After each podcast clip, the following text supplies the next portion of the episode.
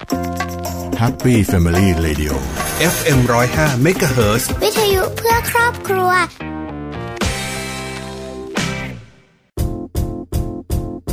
วันนี้เรามาดูกันนะครับ ว่าวัยรุ่นรู้จักวัฒนธรรมประเพณีไทยในรูปแบบไหนกันบ้าง ไปไหนมาไหนก็ไปลามาไหว้ครับ คนไทยเรามีความรักชาติ ศาสนาพระมหากษัตริย์ จนเป็นวัฒนธรรมที่ดีไปแล้วค่ะ มีประเพณีที่ดีงามครับ เช่น สงการลอยกระทง เข้าพรรษา มีจิตใจเมตตาเอื้อเฟื้อเผื่อแผ่แก่ผู้อื่นค่ะ ว้าววัยรุ่นคนไหนไม่อยากเอาก็ปี้ตามเลยเลยนะครับ พบกับเรื่องราวข่าวสาร ด้านพลังงานทั้งในประเทศและต่างประเทศ รวมทั้งการวิเคราะห์เจาะลึกทุกประเด็นร้อน ในรายการ Energy Time กับดลฤดีชัยสมบัติ กัญญาเลขาวัฒนะ และพิสิทธิ์ช้างไพงามสนับสนุนโดย บริษัท PTT Global Chemical จำกัดมหาชน บริษัทปตทสำรวจและผลิตปิโตรเลียมจำกัดมหาชน ปตทสอพอบุกเบิกพลังงานเพื่อโลกที่ยั่งยืน บริษัทบางจากคอร์ปอเรชั่นจำกัดมหาชน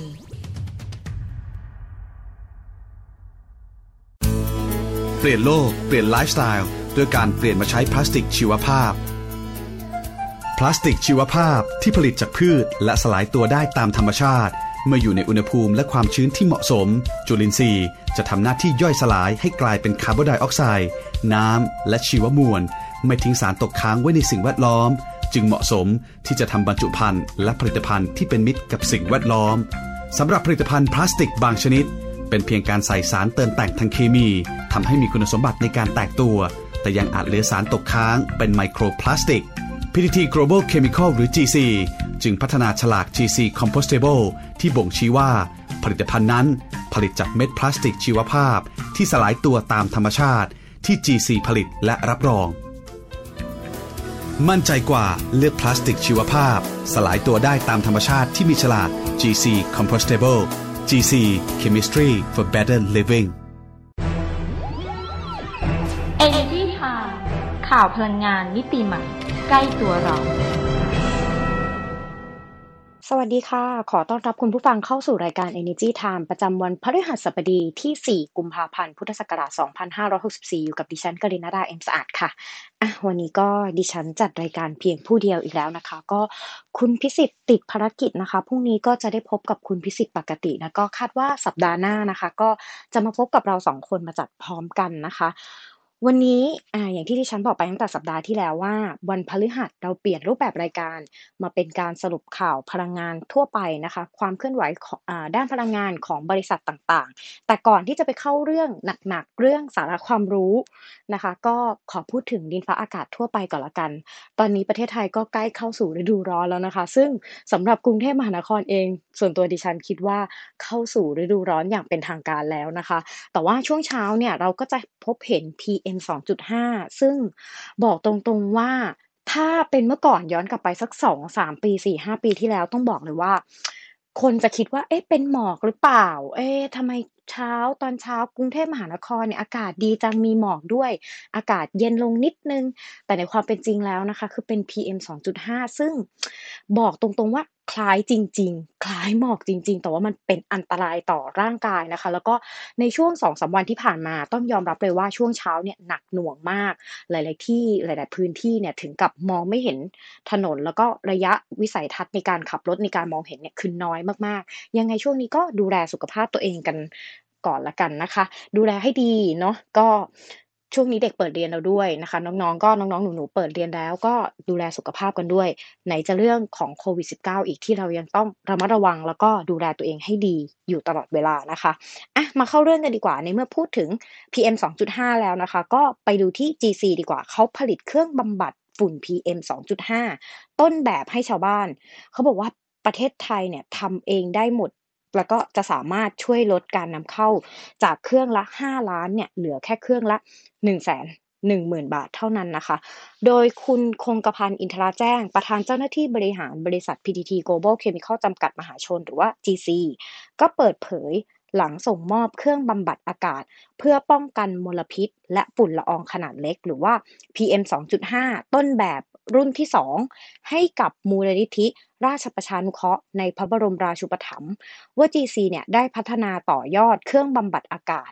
เพื่อให้ประชาชนเนี่ยใช้เป็นต้นแบบในการนำไปจัดสรรด้วยตัวเองในระยะยาว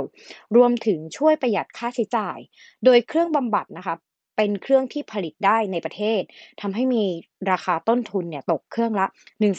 0 0 0 บาท ก็จะถูกกว่าราคานำเข้าที่มีราคาเครื่องละ 4-5 ล้านบาท แล้วก็เมื่อนำไปใช้งานนะคะ ก็จะมีค่าบำรุงรักษาเนี่ย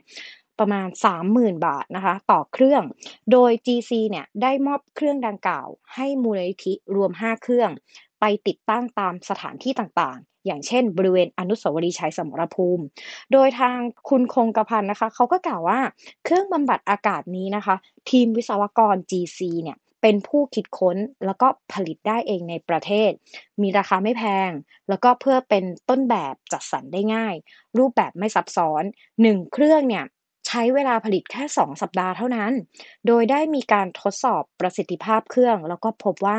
มีการทำงานอย่างมีประสิทธิภาพ เมื่อนำไปทดลองติดตั้ง ก็พบว่า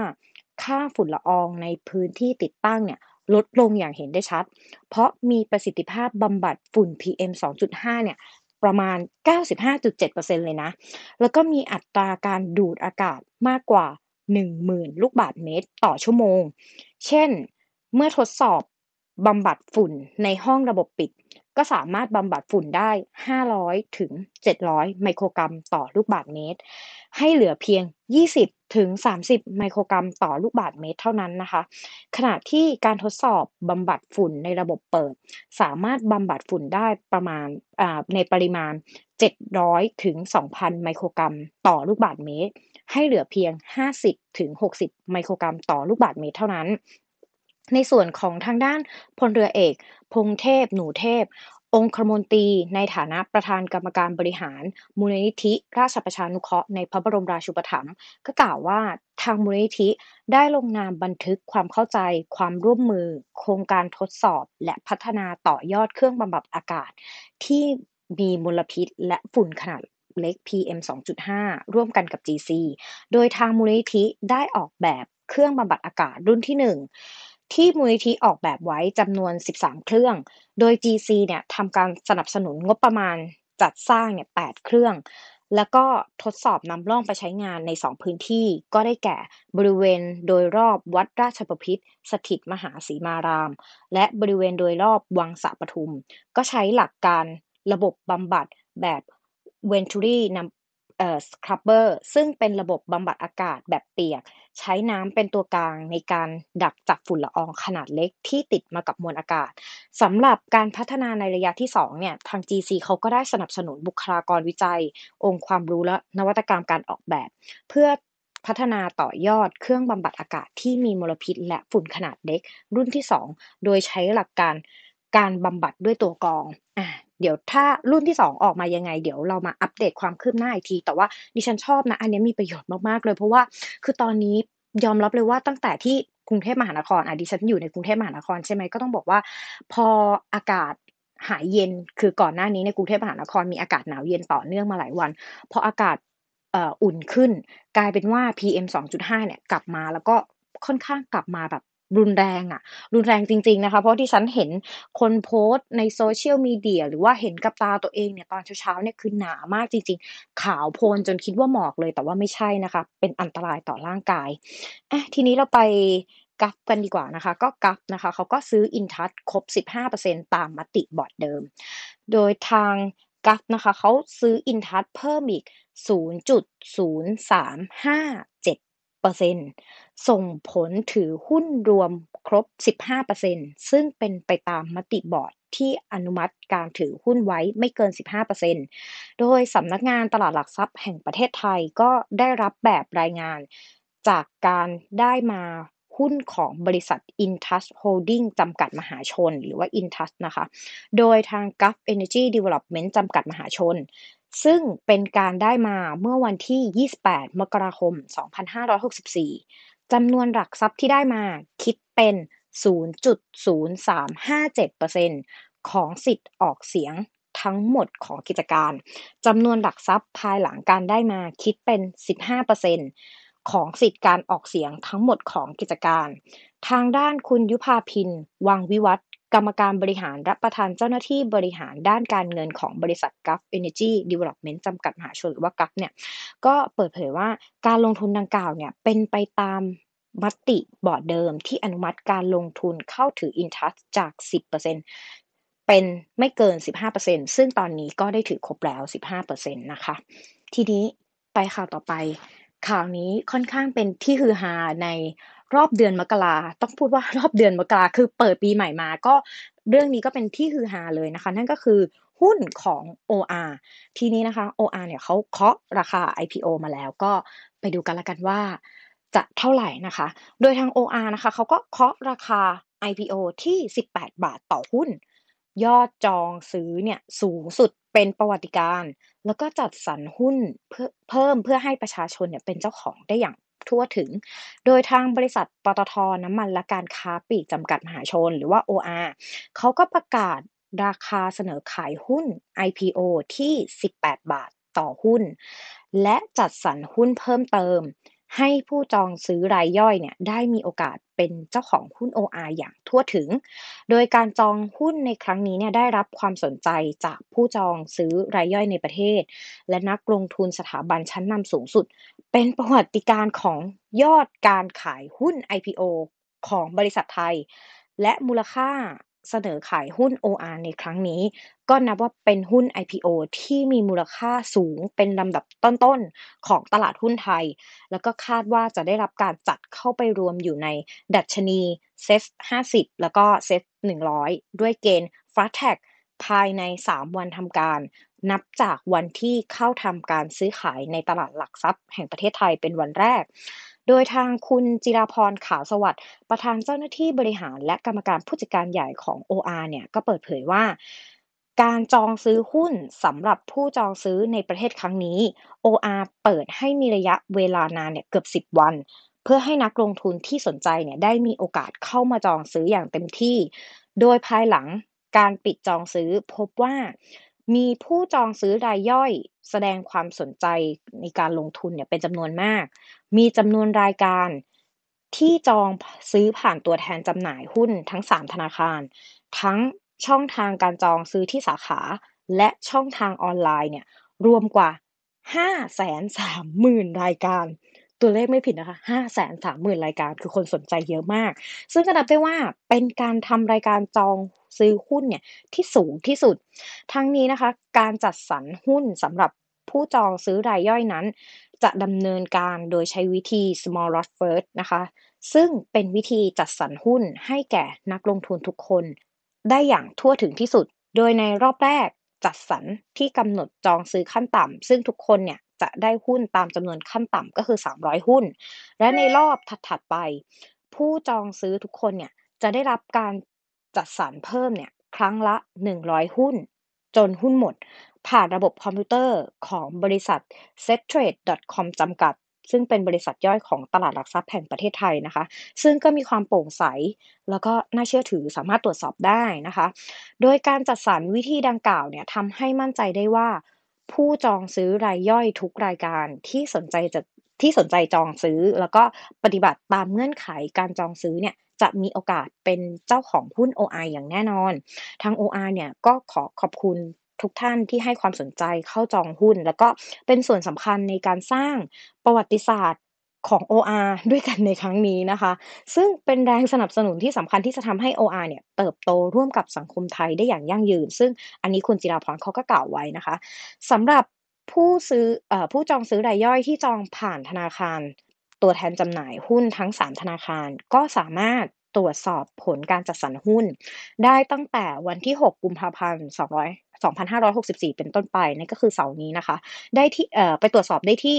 www.settrade.com s e t t r a d แล้วก็ e นะคะ .com settrade นะคะ ส่วนผู้ถือหุ้นของ PTT เฉพาะกลุ่มที่มีสิทธิ์ได้รับจัดสรรหุ้น OR ในครั้งนี้ ก็สามารถตรวจสอบผลการจัดสรรหุ้นได้ตั้งแต่วันที่ 2 กุมภาพันธ์ 2564 นะคะที่ผ่านมาได้ที่ www. กสิกร bank.com นะคะ slash เอ่อ k My Invest นะคะอืมส่วนผู้ที่จองเอ่อส่วนผู้จองซื้อที่ไม่ได้รับการจัดสรรหุ้นเต็มตามจำนวนที่จองซื้อเนี่ยก็จะได้รับการคืนเงินในส่วนที่ไม่ได้รับการจัดสรรภายใน7ถึง10 วัน วัน เจ็ดถึงสิบวันทำการตามวิธีการที่ระบุไว้ในหนังสือชี้ชวน ก็จะเริ่มทำการคืนเงินในส่วนที่ไม่ได้รับการจัดสรรเนี่ยนับตั้งแต่วันที่ 5 กุมภาพันธ์ 2564 นี้เป็นต้นไป แล้วก็คาดว่า OR จะเข้าซื้อขายวันแรกในตลาดหลักทรัพย์แห่งประเทศไทยในเร็วๆนี้ ผู้ลงทุนและผู้สนใจเนี่ยก็สามารถไปศึกษาข้อมูลแล้วก็ติดตามความเคลื่อนไหวของ OR ได้ที่ Facebook Fanpage OR Official แล้วก็ Investor pttor.com นะคะ คือเรื่องหุ้นเนี่ยเป็นที่จับตามองมากอย่างที่บอกเมื่อเดือนที่แล้ว แล้วก็เป็นเรื่องที่ฮือฮามากนะคะ ตอนนี้ก็ปิดทำการซื้อขายไปเรียบร้อยแล้วนะคะ ก็ยังไงก็สนใจก็ หรือว่าอยากทราบรายละเอียดความคืบหน้าว่าใครได้หุ้นครบไหม ไม่ครบก็สามารถเข้าไปตรวจสอบกันได้นะคะ ที่ s t r a d e อ่าไปดูเรื่องพลังงานทดแทนบ้างดีกว่านะคะ เอ่อดิฉันชอบนะ อันเนี้ยคือเป็นคือดิฉันชอบนวัตกรรมอะไรที่เป็นอย่างนี้นะคะ ไปกันที่ Green Yellow ดีกว่านะคะ เขาก็เปิดตัวโรงไฟฟ้าพลังงานแสงอาทิตย์ลอยน้ำแห่งแรกในประเทศไทย โดยทางบริษัท Green Yellow ประเทศไทยจำกัด เป็นบริษัทในเครือ Green Yellow นะคะ ก็เป็นผู้เชี่ยวชาญด้านการผลิตพลังงานแสงอาทิตย์ และโซลูชัน ในด้านประสิทธิภาพพลังงาน เขาก็นำร่องเปิดตัวโรงไฟฟ้าพลังงานแสงอาทิตย์ลอยน้ำแห่งแรกในประเทศไทย โดยติดตั้งโรงไฟฟ้าพลังงานแสงอาทิตย์ลอยน้ำที่มีกำลังการผลิต 2 เมกะวัตต์ ที่โรงงานของบริษัท SPM อาหารสัตว์จำกัดผู้นำในอุตสาหกรรมอาหารสัตว์ในประเทศนะคะ ด้วยแผงโซลาเซลล์มากกว่า 6,000 แผง ในพื้นที่กว่า 1.6 เฮกตาร์ บนบ่อขนาด 4.3 เฮกตาร์ โรงงานนี้นะคะจะผลิตไฟฟ้าคาร์บอนต่ำ 2.8 กิกะวัตต์ต่อชั่วโมง ต่อปี ครอบคลุมการใช้พลังงานของโรงงานถึง 20%ต่อปี นอกจากนี้นะคะ ราคาไฟฟ้าพลังงานแสงอาทิตย์ที่ขายให้กับบริษัท SPM อาหารสัตว์จำกัดเนี่ยยังต่ำกว่า โครงข่ายไฟฟ้าเป็นอย่างมาก ดังนั้นโครงการนี้เนี่ยจะช่วยให้บริษัท SPM อาหารสัตว์จำกัดเนี่ยสามารถประหยัดค่าไฟฟ้ารายเดือนได้อย่างมาก แล้วก็ยังได้รับประโยชน์เพิ่มเติมจากระบบ การบำรุงรักษา รวมถึงการตรวจสอบที่มีประสิทธิภาพสูง จากบริษัทกีเยลโลประเทศไทยจำกัด โดยไม่มีการเรียกเก็บค่าธรรมเนียมอีกด้วย โดยทางโรงไฟฟ้าพลังงานแสงอาทิตย์ลอยน้ำโซลูชันนี้นะคะ ยังให้ประสิทธิภาพที่ดียิ่งขึ้น ในการผลิตพลังงาน เนื่องจากสามารถช่วยระบายความร้อนของอุปกรณ์ นอกจากนี้นะคะยังช่วยให้บริษัท SPM อาหารสัตว์จำกัดเนี่ยสามารถใช้ประโยชน์สูงสุดจากบ่อน้ำ ที่ไม่ได้ใช้ประโยชน์ให้เกิดประโยชน์ได้ ในช่วง 2-3 ปีที่ผ่านมานะคะเขาก็จะเห็นว่าแนวโน้มเนี่ยที่ชัดเจนขึ้นในตลาดพลังงานแสงอาทิตย์ โดยลูกค้าทั้งเชิงพาณิชย์ และอุตสาหกรรมเนี่ยเลือกใช้พลังงานแสงอาทิตย์ ในรูปแบบ private PPA ให้ลูกค้ามอบ รายจ่ายการลงทุน ซึ่งถือเป็นการลงทุนสร้างสินทรัพย์ระยะยาว เพื่อจัดการปัญหาด้านเทคนิค และก็ความเสี่ยงในการดำเนินดำเนินงานให้กับผู้ผลิตไฟฟ้าอิสระ ก็อาทิบริษัท Green Yellow ประเทศไทยจำกัด ซึ่งช่วยให้สามารถประหยัดพลังงานได้อย่างมาก แล้วก็สามารถทุ่มเวลาและเงินเนี่ยให้กับธุรกิจหลักของตัวเองได้นะคะ ซึ่งอันนี้คุณแฟรงค์รุกนะคะ ประธานกรรมการ บริหารของบริษัท Green Yellow ประเทศไทยจำกัดเนี่ยก็ได้กล่าวไว้นะคะ โดยทางบริษัท Green Yellow ประเทศไทยจำกัดเองเนี่ยก็เสริมศักยภาพและความแข็งแกร่ง โดยมอบผลงานแห่งความภาคภูมิใจในประเทศไทยเนี่ยด้วยโครงการพลังงานไฟฟ้าแสงเอ่อโรงไฟฟ้าพลังงานแสงอาทิตย์แบบลอยน้ำแห่งแรกนี้เนี่ยในปัจจุบันเนี่ยบริษัทนะเขาก็ยังมีความเชี่ยวชาญที่รวมไปถึงแผงไฟฟ้าด้วยพลังงานแสงอาทิตย์ บนหลังคา ก็คือ solar rooftop แหละนะคะ บนพื้นดินที่จอดรถ แล้วก็โซลูชันพลังงานแสงอาทิตย์แบบลอยน้ำ โดยมีผลงานที่ได้รับการรับรอง แล้วก็พิสูจน์แล้วว่าได้มาตรฐานความปลอดภัยเนี่ยมากกว่า 110 โครงการกับผู้เล่นหลักในอุตสาหกรรมคาปีกในช่วง 3 ปีที่ผ่านมา คือเขาก็มาลุกเรื่องการทำพลังงานทดแทนอย่างเต็มที่เนาะะว่ากันง่าย ๆ ไปดูอีกที่หนึ่งดีกว่า เวลาน่าจะยังพอทันนะคะ ไปดูกันที่บริษัทซูเปอร์นะคะ เขาก็เตรียมแผนขยายพลังงานลมในทะเล ที่เวียดนามเพิ่ม เมื่อกี้พลังงานแสงอาทิตย์ใช่ไหมอันนี้มาพลังงานลมบ้างนะคะ โดยคุณจอมทรัพย์โรจายะประธานคณะกรรมการบริษัท Super Energy Corporation จำกัดมหาชน ก็เปิดเผยว่า ทางบริษัทเนี่ยมีแผนที่จะขยายการลงทุนโครงการโรงไฟฟ้าพลังงานทดแทนในประเทศเวียดนามเพิ่มเติม จากปีที่ผ่านมามีการลงทุน ก่อสร้างโครงการโรงไฟฟ้าพลังงานลม ซึ่งเป็นโครงการต่อเนื่อง มีกำลังการผลิตรวม 421 เมกะวัตต์ คาดว่าจะก่อสร้างแล้วเสร็จเนี่ยในปลายปี 2564 นี้ โดยใช้เงินลงทุนในโครงการเนี่ยประมาณ 25,000 ล้านบาท ในขณะที่ปี 2565 ก็คือปีหน้านะคะ จะมีโครงการโรงไฟฟ้าพลังงานลมเนี่ยเกิดขึ้นอีก 2 โครงการ กำลังการผลิตรวม 170 เมกะวัตต์ ใช้เงินลงทุนเนี่ยประมาณ 8,000 ล้านบาท อย่างไรก็ตามนะคะ คาดว่าในช่วงกลางปีหรือปลายปีนี้เนี่ยทางเวียดนามเนี่ยจะมีการประกาศเปิดให้มีการลงทุนโครงการผลิตไฟฟ้าจากพลังงานแสงอาทิตย์ หรือว่าโซลาร์ฟาร์มเฟสสามก็กำลังรอดูอยู่ว่าจะประกาศออกมาเท่าไหร่ ซึ่งก็คาดว่าน่าจะประกาศออกมาประมาณ 2,000 ถึง 3,000 เมกะวัตต์ แต่ว่าทั้งนี้นะคะ การแพร่ระบาดของเชื้อไวรัสโควิด -19 เนี่ยก็ทำให้การใช้ไฟฟ้าของเวียดนามเนี่ยเพิ่มขึ้น เพราะมีฐานกำลังการผลิตจากประเทศจีน และประเทศอื่นๆเนี่ยย้ายไปตั้งที่เวียดนาม แม้ว่าจะมีการแพร่ระบาดของโควิด -19 อยู่ แต่ว่าอัตราการขยายตัวทางเศรษฐกิจหรือว่า GDP นะคะของเวียดนามกับจีนเนี่ยก็ยังเป็นบวกอยู่ แล้วก็การลงทุนทางตรง เข้าไปลงทุนในเวียดนามเนี่ยเยอะมากทำให้มีความต้องการใช้ไฟฟ้าเนี่ยสูงมาก ประกอบกับโรงไฟฟ้าที่ใช้เชื้อเพลิงก๊าซธรรมชาติและถ่านหินเนี่ยต้องใช้เวลาสร้างนาน 3-5 ปี ก็ทำให้ไม่ตอบโจทย์การใช้พลังงานของเวียดนาม จึงต้องมีการเปิดให้มีการผลิตไฟฟ้าจากพลังงานทดแทนเนี่ยมารองรับในส่วนตรงนี้นอกจากนี้นะคะ พลังงานแสงอาทิตย์ และลมอ่าและพลังงานลมเนี่ยรัฐบาลเวียดนามเนี่ยยังมีแผนในการผลิตไฟฟ้าประเภทอื่น ๆ ด้วย ก็อย่างเช่น การผลิตไฟฟ้าจากพลังงานขยะ แต่ทางซูเปอร์เนี่ยเขาก็ยังไม่มีความพร้อมทางด้านนี้ที่จะเข้าไป แล้วก็ยังมีโรงไฟฟ้าที่ใช้เชื้อเพลิงถ่านหินกับก๊าซนะคะ ซึ่งก็มีบริษัทของประเทศไทยเข้าไปทำซึ่งทางซูเปอร์เขาก็ไม่ได้ทำทางด้านนี้ เพราะว่าเขาต้องการทำทางด้านพลังงานทดแทน ส่วนแผนที่จะเริ่มผลิต เชิงพาณิชย์นะคะ ก็ยังไม่มีผลกระทบ เพราะปลายปีเนี่ยเพิ่งจะ COD โครงการในเวียดนามไป 550 เมกะวัตต์ เป็นพลังงานแสงอาทิตย์ ส่วนนั้นเนี่ยทำได้ลงตัวแล้วก็ตรงต่อเวลา ซึ่งปัจจุบันนะคะ จากการมอนิเตอร์เนี่ยก็ยังไม่มีผลกระทบอะไร แต่ว่าก็ต้องดูเดือนต่อเดือน เพราะว่า ต้องอ่าเพราะการเปลี่ยนแปลงเนี่ยการเปลี่ยนเนี่ยเร็วแล้วก็ต้องปรับตัวให้ดีที่สุดนะคะ ในวันนี้เนี่ยทางซูเปอร์เนี่ยมีโครงการอยู่ที่เวียดนามกำลังการผลิตรวม 836 เมกะวัตต์ ก็มีคนทำงานที่เป็นคนไทยและคนเวียดนาม ดูแลโครงการที่จ่ายไฟฟ้าไปแล้วเนี่ยได้อย่างไม่มีปัญหา ส่วนกำลังการผลิตรวมทั้งหมดเนี่ยก็คาดว่าจะอยู่ที่ประมาณ 1,500 เมกะวัตต์ ถ้าโครงการในเวียดนามแล้วเสร็จในปีนี้นะคะ ก็จะมีกำลังการผลิตเพิ่มขึ้นเป็น 2,000 เมกะวัตต์ ในปีถัดไปอีกประมาณ 170 เมกะวัตต์ แล้วก็คาดว่าจะมีเพิ่มเติมอีก ดังนั้นนะคะ ก็จะมีการวางแผนการเติบโตในปีนี้เนี่ยไว้ที่ประมาณ 500 เมกะวัตต์ จากปีก่อนหน้าเนี่ยที่เติบโตไป 700 เมกะวัตต์ แล้วก็ปีถัดไปเนี่ย น่าจะเติบโตประมาณ 300ถึง400 เมกะวัตต์ ซึ่งก็